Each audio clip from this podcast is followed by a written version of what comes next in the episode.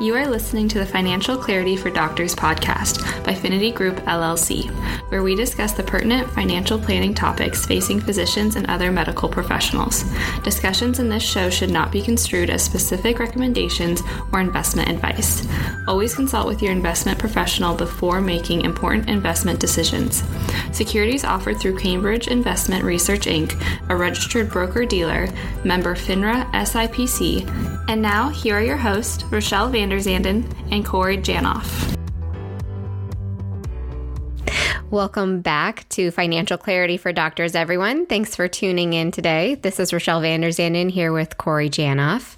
Hello. Hello. Uh, we have a lot of different listeners with this podcast. I feel like there's a lot of folks who want to learn about more complicated topics like tax loss harvesting and backdoor Roths and things like that. But then there are other folks who are just trying to gain a little bit of knowledge and are at maybe more of a beginner letter or level. That's what I was trying to say there. And so in this episode, we actually just wanted to spend some time going back to the basics and and giving people a solid foundation for investing. We're going to spend some time talking about like the different accounts that you can invest into and also what the investments look like inside of those accounts. And I think some people do like make the mistake of kind of thinking it's the same thing. If I open a Roth IRA, I have an investment. If you open a Roth IRA, you have an investment account. You don't necessarily have an investment. It's kind of two different things. So we're going to spend some time talking about that. Basically, the account itself kind of determines how the IRS is going to treat it, your your money from a tax perspective, and then what's inside is what kind of drives performance. And and that's what we're going to spend a little bit of time talking about today. But first, we're going to spend some time on the account piece. And basically, it's where do we want to put our money? Like, what do we want to prioritize? What accounts are, are best for each person to use? And what does that look like with those individual accounts?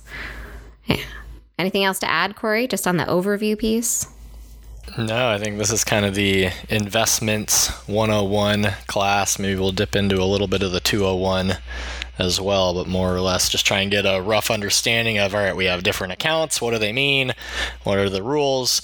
Different types of investments that can go inside of those accounts and, and kind of a rough overview of what those are and how they work. And then hopefully that'll give you a better understanding of what the heck you're actually investing in across your various accounts that you have. And I will say that even for people with a little bit of, of slightly advanced knowledge, this is a, a good thing to be listening to because I think sometimes people skip over 101 and they go to 301 or 303 when they haven't really gotten some of that foundational information like taxes. So I think this could be useful for anybody that's listening.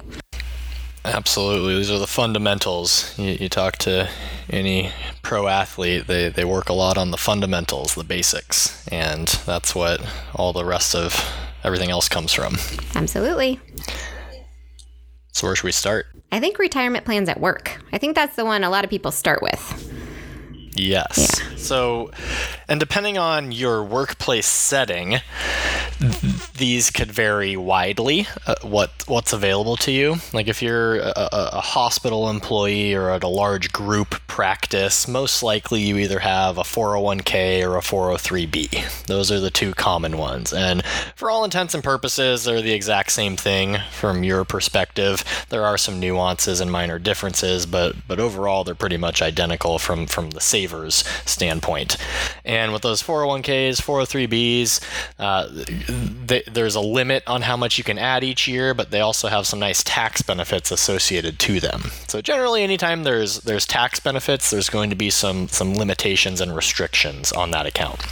So, for example, currently, if you're employed at a, a, at a hospital, for example, you can put up to $19,500 per year into your 401k or 403b. If you're age 50 or over, you can do an additional $6,500. So, there's a little perk for getting older. They give you some catch up contributions. And uh, your employer can put additional monies in on top of that. So, the, the grand total can actually be currently 58,000 eh, plus an additional 6,500 if you're age 50 plus, so 64,500. And we don't want to get too technical with the with the numbers today, but but in short, you can a large amount of money can go into those plans. It's just the bulk of it would have to come from the employer um, if if they're going to hit that true max limit. Now, if you're self-employed and and you own your own practice or you're an independent contractor, maybe you do locums, you are both the employee and the employer, so you can actually put that full $58,000 amount in. But uh, but for kind of depending on your income level. True, yeah, you have to have enough income to mm-hmm. justify it. Um, but in short, you know, most people will be able to do nineteen thousand five hundred, and you can either make this contribution as a pre-tax or a Roth contribution. Pre-tax means you get a tax deduction when you put the money in, which is pretty cool. If you, for easy math, let's say you make hundred thousand dollars and put ten thousand into the retirement plan at work pre-tax, the IRS is only going to tax you on 90,000 of income that year. Pretty neat. It's like the IRS is high-fiving you for saving for retirement. Nice government we have.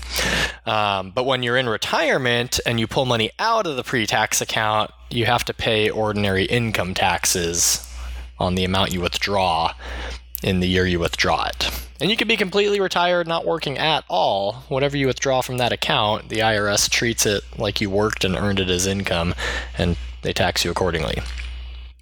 If it's a Roth contribution, it's the opposite. No tax break up front, but the money comes out tax free in retirement.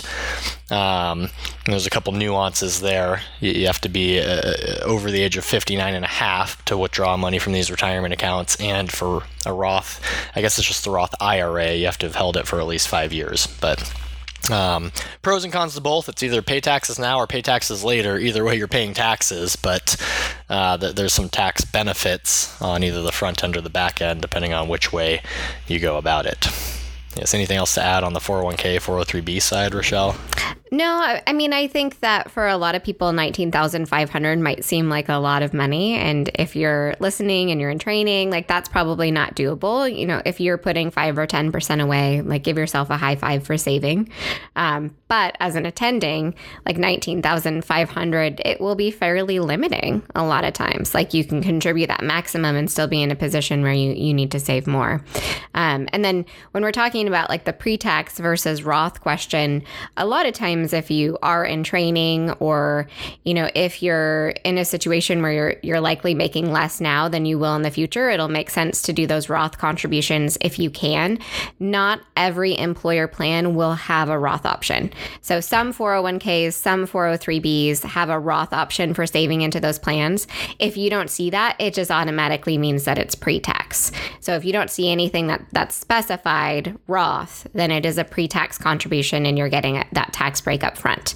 So, you know, it's kind of a bummer when you're you know, saving and you're like getting a match, but you can't save on a Roth basis, but it, it's still saving. Like getting those tax deductions now and saving into a tax deferred account is still a good thing.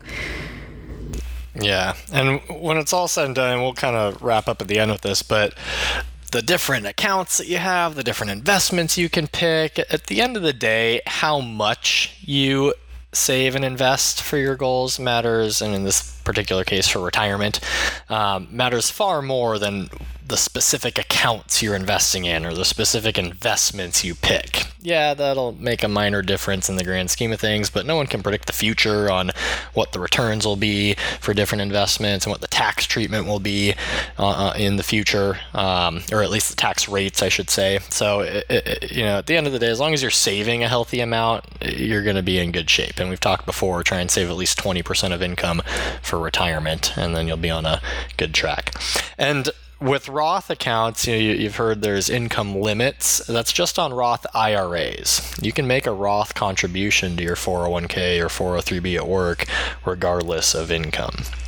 And then, depending on your employment setting, your employer may also have some additional retirement accounts through work. Like a 457B is common if you're employed at a hospital. And uh, it's similar to the 403B or 401k. You can put 19500 into it pre tax. Um, nice way to invest additional money in a tax favorable manner. Um, the, the I guess, a, a perk of the 457 if, is that you don't have to wait until you're 60 years old to touch the money. You can actually pull it out before then without penalty. Whereas with a 401k or 403b or IRA, if you pull it out before you're 59 and a half, round up to 60, there, there's a penalty. Uh, so you don't want to touch that money until then. But 457s don't have the penalty. Downside with a 457 is, uh, depending on the employer, there may be some restrictions on when you leave the employer what you can do with that money. Uh, you often can't roll it to an IRA or another employer's retirement plan. Some 457 plans say, oh, when you leave the employer, you just have to cash out the account and pay taxes on the whole balance. Well, you know, that may not be ideal. So make sure you're looking at the distribution options before enrolling in that 457 plan. But if they're flexible distribution options, that can be a nice additional savings vehicle. I guess one other note on the 457s is uh, while the money's in that plan, it's technically subject to the creditors of, of the institution. So, like if your hospital ever goes bankrupt, they potentially could dip into the 457 account um, to pay back their creditors. So, really not your money until you actually withdraw it. Um, so something to keep in mind. You know, you want to make sure your employer is on sound financial footing if you're going to do that plan as well. And then occasionally we'll see other types of accounts, like a 401a is common at hospitals, where usually the employer sets a fixed percentage that goes into those. They aren't really an optional plan that you can participate in. It's just kind of a here's what it is, and congratulations, you're you have it. and a lot of times the employer contributions or like those are funded by employer contributions. I guess one other thing to note is that like if you worked multiple jobs and you had like multiple 401ks or 403bs or something like that, that 19,500 limit would be across all of those. But when you have like a 457b, you actually get to do an additional 19,500 on top of that contribution limit for like a 401k or a 403b. So it is a way to save more, which can be really helpful. Yes. Yeah. And that 401a is completely separate also. Mm-hmm. And I guess another thing we're starting to see um, a pop up more and more frequently, still rare but more common as the days go by, um, is allowing you to make after tax contributions to your 401k or 403b at work in addition to that standard 19,500 limit. Now, after tax is different from Roth. So, if it's an after tax deposit um, and a Roth deposit, there's still no tax benefit up front. Both are going into the account after you've already been taxed on your income. But with a Roth account, money comes out tax free in retirement. An after tax account, you still have to pay taxes on all the investment earnings when you pull the money out. So the only reason you do one of these after tax options is if they allow you to convert the after tax money into a Roth account. This is kind of like the backdoor Roth IRA, which if you haven't listened to that episode, I think it was about a year ago, definitely encourage you to, to listen to that one. Um, but it, it's nicknamed the Mega Backdoor Roth because you can contribute tens of thousands into these after tax buckets and convert them into Roth accounts, which is pretty slick if you're looking to save more money for retirement. Definitely. Yeah, I think those are, there's a, a few employers that offer those, but it seems to be the really big employers. Correct. Yeah. I suppose if you're self employed, you could implement it for yourself, but um, most people would probably elect to to do the larger pre-tax deposit if you're making a good income. Right. Absolutely. And then the last uh, one that we'll sometimes see is a cash balance pension plan. And if you're self employed, these can be a fantastic way if you're really looking to stuff a lot of money away for retirement and save on taxes while doing so, because you can make pre tax contributions to these cash balance plans, and the limits are really high. It, it, varies by age, but if, say, you're in your 30s, you potentially could contribute upwards of 75000 a year pre tax provided you have the earnings to do so. And if you're in your 60s, it might be upwards of 300,000 a year that you potentially could contribute to these accounts pre-tax. So they're really a good way to, to reduce your taxes while saving for retirement. The catch is they don't quite work like your typical 401k or 403b where you pick and choose the different investments. We'll get into that here in a little bit. Um, they typically have a target return objective. And in order to meet that, they generally set the bar rather low. So it's going to be a little bit more conservative of an investment. Um, but more so a, a tax saving metric um, than a than a growth investment growth objective. Uh, but still, uh, for for an additional bucket to save into, those can be a nice tool if you have it available through your employer or if you're self-employed and you're looking to save more money. But uh, that's kind of getting into the investments 301 section. Yeah, that's okay though. so maybe do a We'll maybe do another episode one day on cash balance plans. Absolutely. But that's just a little teaser for you. Yeah. I think it is interesting. So, most of the time when you have like a, a, plan at work, like a 401k, a 403b, like the piece we haven't gotten to yet is the investment piece. Like the account itself is not an investment, but when you set up a contribution into that account, most 401ks and 403bs, they will automatically put you into some sort of investment. So, they'll have a list of like 30 or 40, maybe less mutual funds that you can choose from. Um, and like if you don't pick, they're just going to pick one for you. And that's not the end of the world. Like I, I wouldn't be overly concerned about that. Like if you're invested, that's a good thing. Most of the time, those funds that they automatically put you in, they, they take on a certain amount of risk based on your age and based on what they are guessing your retirement date will be based on what your age is right now. So if you're fairly young, it's going to be fairly aggressive. If you're a, a little bit older, a little bit closer to retirement age, it, it's going to be fairly conservative. Um, but I do think it, it makes sense to kind of be aware of what your options are.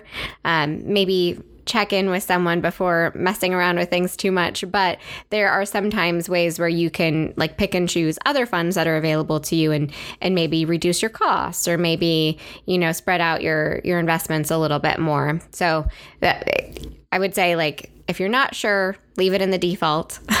if you want to talk to someone about it, definitely do that and, and just be be cautious with those. Yeah, for sure. Early on in the careers, those target date funds are, are usually pretty sufficient in, in meeting the investment objectives, but not always, you know, depending on your risk tolerance and everything, you know, it might not be totally appropriate. But as you progress further, um, you know, everyone is treated the same in those target date funds. So, like two 60 year olds in the same target date fund who may have completely different financial pictures and need a different investment allocation to meet their goals and needs, you know, they might need to do something a little more customized. But um, it's a good, easy, set it and forget it, hands off approach. But you know, often it might make sense to to tailor things a little more specifically to your particular circumstances. Yeah, definitely. Anything else on plans through work? No, I mean, we'll kind of overlap with IRAs when talking about simples and SEPs, but we can get into that yeah. next. Yeah. So IRAs are just individual retirement accounts. So as opposed to like the 401ks and the 403bs of the world where your your work kind of sets it up, an IRA is something that you set up on your own. And there are some similarities where, you know, you can have like a pre-tax account, which is called like a traditional IRA normally, maybe like a rollover IRA. That's one where you get a tax deduction. Or you can set up a Roth IRA, which is post-tax money, money that you put in after you've already paid taxes and then the money money gets to grow and you get to take out that money if you're retired in the appropriate age without having to pay any taxes on the distribution. Um, the the contribution limits for those plans is, is lower than the plans for your employer. So with new contributions into IRAs, you can only do six thousand dollars per year as of 2021.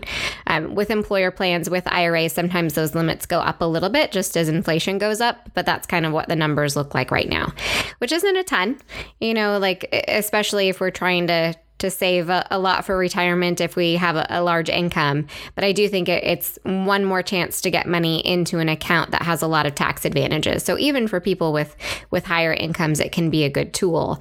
but it gets a little bit complicated when you make more money. So, with the Roth IRA specifically, there are limits on how much money you can make and actually put money into those accounts. So, if you're a single filer, for example, around $125,000 of income, you're no longer allowed to make a Roth IRA contribution. Um, and then there's there's ranges also. If you're if you're married, it's around 200,000. If you're married filing separately, you basically can't have any income and put money directly into a Roth IRA. They make it really hard to do. There is like a, a backdoor Roth that you can potentially do. It kind of depends on your situation. Um, we have an entire episode about that. I do think it's worthwhile for people to pursue that if they can. If you can get some more money into a Roth IRA, even when you're over the income limit, it just takes a few extra steps for most people. Um, so a little bit of work, but definitely some big tax advantages. And then another similarity to like the the work plans is that you have to be age 59 and a half before you can take out that money without a penalty. And then if it's a Roth IRA, you need to have had that that account open and funded for at least 5 years. Um, so again, some similarities again, it's not an investment. Like when you open up that account, when you put money in, that's not something that's going to be automatically invested for you. So that's a little bit different than your employer plan. Like they have a default that your money is going to go into. Your IRA will not. It is something that you have much more control over. And so if you open an IRA, you know, with a, a company and you set it up on your own, like they're going to expect you to, to pick an investment to put inside that account or else it's not going to grow. You know, it might get like a tiny bit of interest and that's about it. Um, and then the traditional IRA, there's also income limitations there. Like if you make a certain amount of money, they're not going to let you take a tax deduction. So, like that's kind of the purpose of those pre-tax plans is that we get a tax deduction. So at a certain point, it just doesn't make sense to make traditional IRA contributions anymore because it's not even going to yield that tax deduction. And then, Corey, I know we like sort of alluded to this, but there are a couple of IRAs that you can set up yourself for like if you're self-employed. So like a self-employed IRA or a SEP IRA is one of those options. Um, that one has a much higher limit as far as like the dollar amount that you can put in, and it, it's based on that that same 401k contribution number. It's around like fifty-eight thousand right now. Is that right, Corey?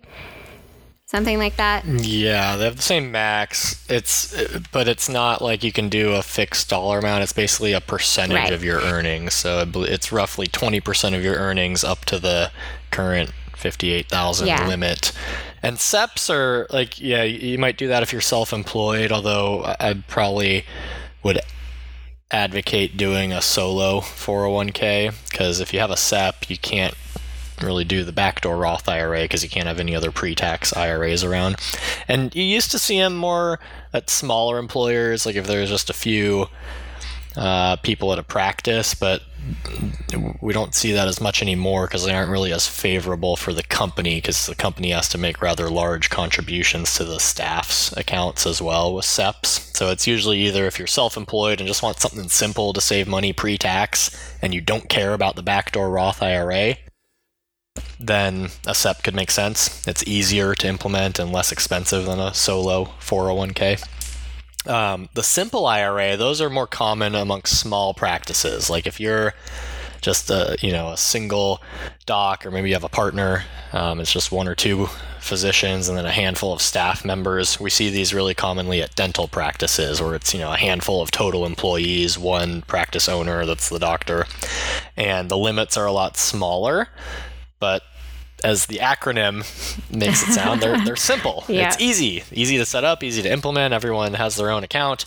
They can put up to thirteen thousand five hundred dollars in per year, plus a catch up if they're over age fifty, and then the employer does a three percent match on that, and easy peasy. So less complex than the 401k. You can invest, you know, similarly. Um, but you know you can't do the backdoor Roth IRA if you have a simple. So that's one of those where if you own your own practice and maybe you're just kind of getting things up and running and you don't have the means to invest a ton for retirement, that could be a good stepping stone to start with. But ultimately, you're probably going to want to transition to a 401k type account or you can save considerably more for retirement. Mm-hmm. So all of these accounts that we're talking about have some limitations as far as like how much money we can put in, but obviously some good tax advantages. And then I think the the one that you hear colleagues talk about maybe a lot and things like that is, is more of like the brokerage accounts. So the Robinhoods of the world and, you know, the, the Schwabs and everything like that. Like you can also have one with an advisor, but these are the ones where people generally are buying like individual stocks and kind of messing around and stuff like that. The, the difference with these brokerage accounts is that like we don't get a tax deduction up front. We don't get tax deferred growth or like tax free distributions. And Instead, you can put as much money as you want into them. There's no like restrictions on or like penalty taxes for taking it out at a certain point in time and then all of the gains in that account. So basically if, if you make money and then you sell out of an investment that's a gain. All of those gains are taxable. And if you hold an investment for a year or less it's just like income taxes. It's like the same rate. So if you're on a 22% income tax bracket you pay 20% 22% on that gain.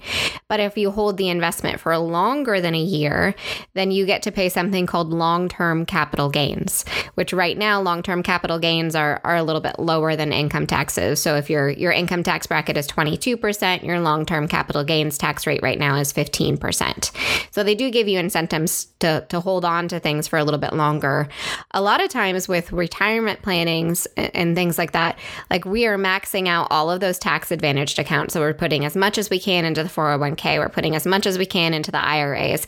And then you may still need to save more in order to reach your goals. And that's where that brokerage account can come in because you can put as much money as you want in there. You can put a lot of money in there and and there's no restrictions on on that piece of it. And then it's also very easily accessible. It's also the account that you can get to before age 59 and a half. So if we want to be really aggressive about retirement savings and we want to retire at age 50, we need to have some money that's accessible to us at that point in time. So that's where those ones can be most useful. Anything else to add there, Corey? No, those are just kind of your Swiss Army knife of, of investment accounts. Mm-hmm. You can mm-hmm. use it for anything. Earmark it for retirement, for college, for yep. the vacation home down payment, you know, whatever. No restrictions, no limitations. You do whatever you want with it, invest in whatever you want to. It's not like the 401k at work where you have a limited menu of investments to pick from. You could literally invest in pretty much anything under the sun that's available. GameStop. Through, yeah. Not a buy recommendation. right. through whatever institution you're investing in. Mm-hmm. And, um, like, uh, you know, a lot of institutions, if you have a large enough account, you can even set up a line of credit uh, on that account. So, kind of like a home equity line of credit where you have accessible cash, uh, you know, without having to sell any investments. You know, you could borrow some money, uh, you know, pay a small interest rate on it and then pay it back as uh, as you have the means to to you know fund whatever projects you have on the house, home down payments. You know, you owe some taxes and don't want to sell investments to pay the taxes. You know, that can be a neat opportunity um, to have uh, additional funds available. So. So that was a pretty thorough overview of all the buckets. So we have the buckets at work, we have the IRA buckets, and then we have like the brokerage account buckets. And then after that, or like, you know, when you're making these decisions about where to put your money, you also have to make decisions about how to invest your money. And that's that's important too. Like it's not necessarily like ridiculously important to be caught up in the minutia all the time, but your money needs to be invested or else it's not going to grow.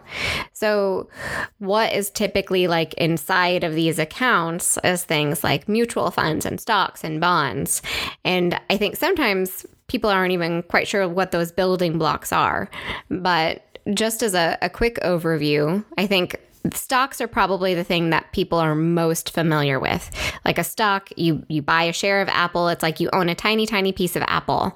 And then your risk when you invest in a stock is like the price fluctuates and maybe you have to sell when the stock price is down or maybe like if it's an individual company, maybe the company goes bankrupt and you your shares are worth nothing.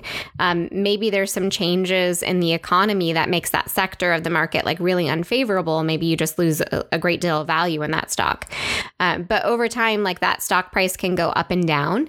Stocks can also issue dividends to their shareholders. So if Apple has some excess profits and they decide to issue a dividend, like each little shareholder gets a, a little tiny piece of that profit. So that's another way that that stocks can potentially make money.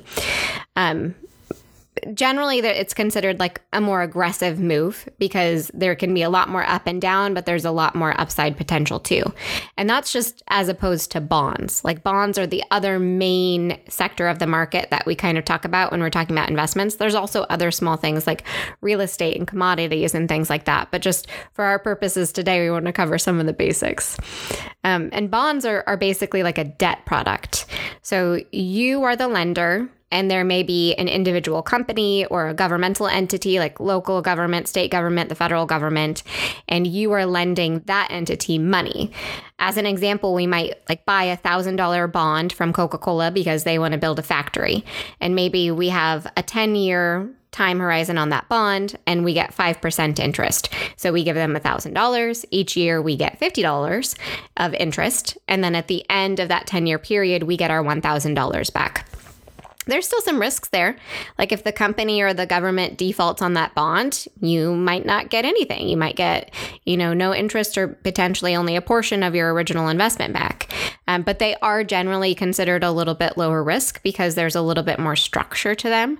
Like we kind of, it's more predictable. We know what the like the investment is. We know what the interest is. We know what we're supposed to get back at the end of that period of time. So, when we're talking about what we choose to invest in, a lot of times we want to pay attention or like pay most attention to how long you have to be invested. So, if you're a really young investor, stocks probably make more sense because that up and down is not as big of a deal because we don't really care that much what the value of our, our holdings is in two or three years. What we care about is what that value is when we get to retirement and when we need to sell that money. So if we can get a little bit more over the long term, then that's probably what we want to do. Um, but we do want to make sure like we're diversifying too, like being overly concentrated in one stock or one bond, like companies from one bond or bonds from one company, like that that can lead to its own problems. So diversification is key and that's where the mutual funds come in. Mutual funds. Tell us about them, Corey. Yes. you know, picture like a stock or a bond as a single slice of pepperoni, and picture a mutual fund as a large pepperoni pizza. So you got a bunch of slices of pepperoni all over the map. And uh, a mutual fund is just a collection of a bunch of different securities, whether that be stocks or bonds or commodities or whatnot. Um, just a bunch of different things. So you have your Apples, your Coca Colas, your Microsofts, your Googles, your Johnson you know, and Johnson, Pfizer's, and Johnson mm-hmm. and Johnson. You know every you know all the big companies you've heard of, plus you know thousands of companies you've never heard of. I think there's about 4,500 publicly traded companies in America alone. So, you know, a lot of opportunities to spread that risk around. And there's thousands of mutual funds. I think there's probably more mutual funds than there are actual stocks. And if you include exchange traded funds, which are more or less the same as a mutual fund. There's some technical differences, but we won't get into that today. Um, and, and, each one has a different set of objectives and goals and and you know risk profiles. You know, one fund might specifically invest in large US company stocks. Another fund might invest in small international stocks. Another might invest in government bonds. Another might be corporate bonds. So there's whatever you're looking for to invest in, there are mutual funds out there that, that will meet that objective. You know, whether that be socially responsible investments, you name it healthcare stocks. Like the, there's something for everyone, and uh, and depending on the goals and objectives of, of the fund and, and your investments, you want to try and align those things together. And like you said, Rochelle, be diversified. So if, if you don't just want to have one stock, we'd want to have a bunch of different stocks, but we don't just want to have a bunch of large U.S. company stocks. We want some small US company stocks and some international stocks and areas around the globe and of different sectors of the economy. So ideally we have different mutual funds that have different investment objectives. So we're not putting all our eggs in one basket and not putting all of our baskets on the same truck heading in the same direction. So spreading that risk around by having different companies, different sectors, different countries that we're exposed to to spread that risk around further and that's a good way for you know individual retail investors like yourselves to be diversified with a small amount of money. You know, most mutual funds don't have very large minimum investment requirements. So you have a few hundred bucks, you can get exposed to hundreds, if not thousands, of individual company stocks. Like if you bought a total US stock market index fund, you now are exposed to the entire US stock market with a very small initial investment. And I guess that's another subset of mutual funds are the index funds, which just try and mirror a specific index like the s&p 500 is probably the, the most common one people have heard of and uh, it's often cited the most in the news and all the s&p 500 is is the roughly 500 largest companies in the us that are publicly traded and for a simple example to make an s&p 500 uh, index fund you just buy all 500 of those companies' stocks, and there you have it. You know, one share of each, and now you have an index fund. Um, yeah, and their whole the whole objective of those index funds is just to mirror the index, and uh, for better or worse, that's the objective. It's a very much and, like um, if you can't beat them, join them strategy, and it can be very cheaply done, which is why they're very attractive to to some people. Exactly. Mm-hmm. Very inexpensive to do because, like, literally a high school student could manage that fund for you. It's just buy these 500 companies, but it's usually done by computer algorithms. Yeah. Exactly. And they might have a management team that oversees, all right, when do we make the adjustments to mirror that index? But it's a pretty simple strategy. There's not a whole lot of research uh, involved uh, versus like actively managed funds. They might have a more precise investment objective, and, and they're they might be trying to beat a particular benchmark, um, or, or, or you know accomplish things with less risk, or whatever the goals are. You know they're they're going to be a little more expensive to operate um, because a little more work is involved, a little more research involved to try and hand select which companies are ideal. And if you go out there and read the internet and the blogs out there, you know there there's a you know it's almost like like, you know, Democrats versus Republicans, left versus right, which is the correct way, which is better, and um, you know, active versus versus index, and, and there's there's a reason both exists. There's there's pros and cons to both.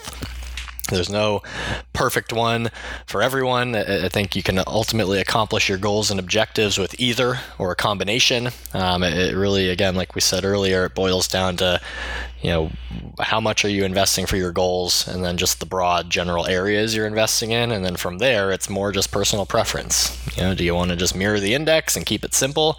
If you're a retail investor managing your own investments probably the best route to go because it's you don't have the time in the day between work and family to really spend researching and understanding the investments. So just keeping it simple and, and doing the index funds is probably ideal. But if you have the tools and resources and time time and desire to, to research things, you know, you may have an appetite for, for you know a, a portion of your portfolio to be in those you know more active uh, areas and, and, you know accomplish a specific objective. You know, from our standpoint, we don't have a preference or opinion one way or the other. It's more just what are your goals and objectives, and, and how do you go about meeting those objectives the best way possible.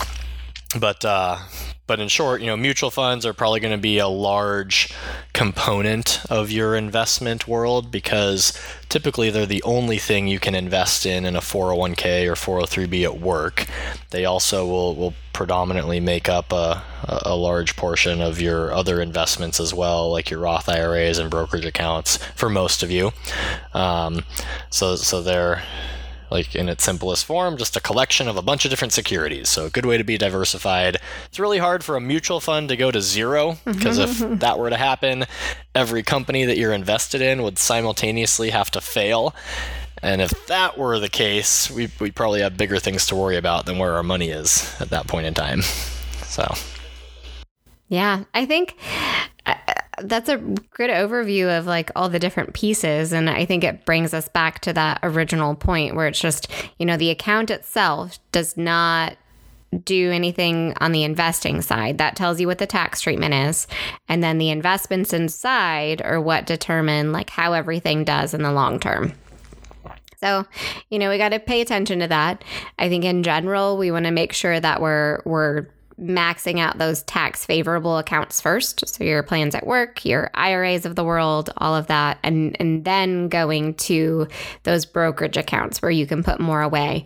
One thing that that really does for you as an investor is in retirement, like you're going to have options. Like if you have some money that's in pre-tax accounts and some money that's in Roth accounts and some money that's in like a brokerage account, and one that's subject to capital gains taxes, in any given year taxes can vary. Like they they switch over the years. And if you're in a given year and you can pick and choose which account you pull from and basically choose like what kind of tax you're going to pay at that point in time, that's really, really powerful. So if you're in a year where taxes are really high, then we can maybe choose to take some money out of our Roth accounts and keep our, our taxable and our, our taxable income really low. So I think that's something that that's kind of undervalued when we're talking about this with with people and something that is really really worth paying attention to. And then beyond that, I mean, just invest according to your goals and like how long you have to be invested and how much risk you can stomach.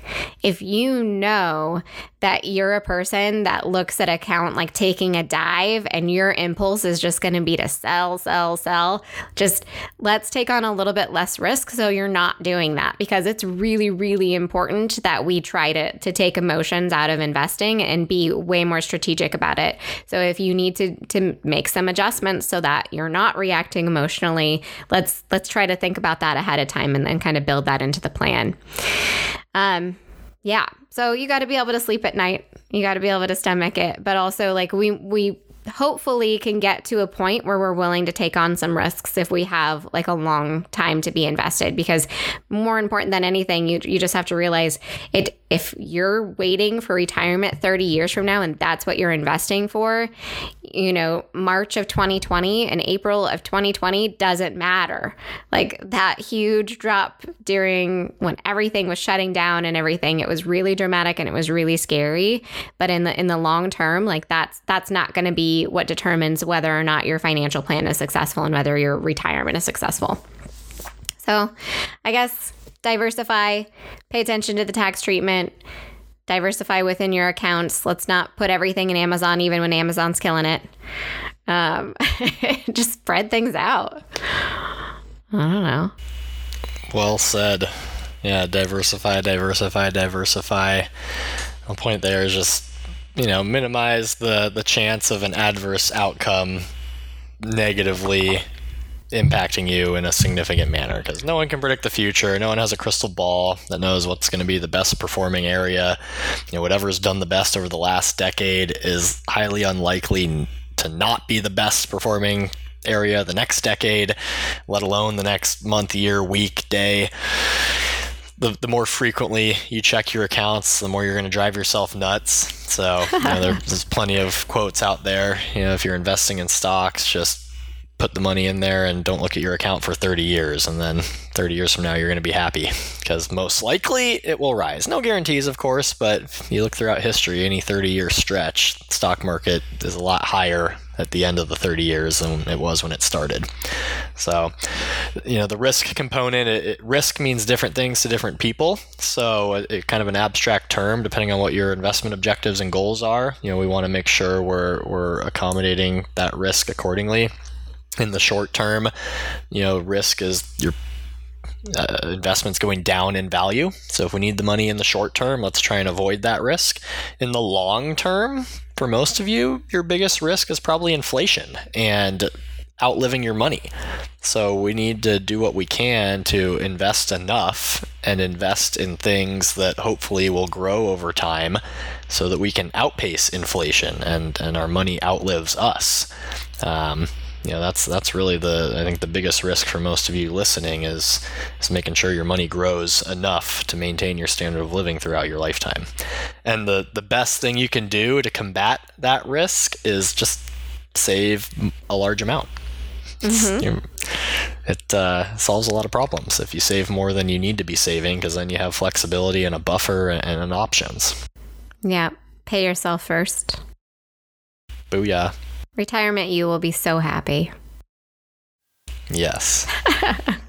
Awesome. Well, thank you everyone for listening. If you have any questions about any of this stuff, I know it can get a little bit overwhelming. So feel free to send us an email, info at thefinitygroup.com or podcast at thefinitygroup.com. Either way, you'll get to us.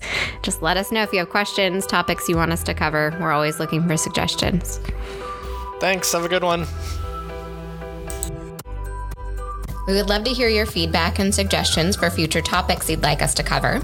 You can get in touch with the show by emailing podcast at thefinitygroup.com or by following Finity Group on Facebook, Twitter, Instagram, LinkedIn, and YouTube at Finity Group LLC. You can follow me on Twitter at Corey Janoff CFP, Instagram at Corey Janoff, or on LinkedIn under my name, Corey Janoff. You can follow me on Twitter at Rochelle Finance, or on Instagram, Vanderzanden Rochelle, or on LinkedIn under my name, Rochelle Vanderzanden. Check out all of the podcast episodes on the finitygroup.com slash podcast, on our Finity Group YouTube channel, or your favorite podcast app. And don't forget to check out our financial clarity blog at thefinitygroup.com slash blog. Thanks for listening to this episode of Financial Clarity for Doctors by Finity Group LLC.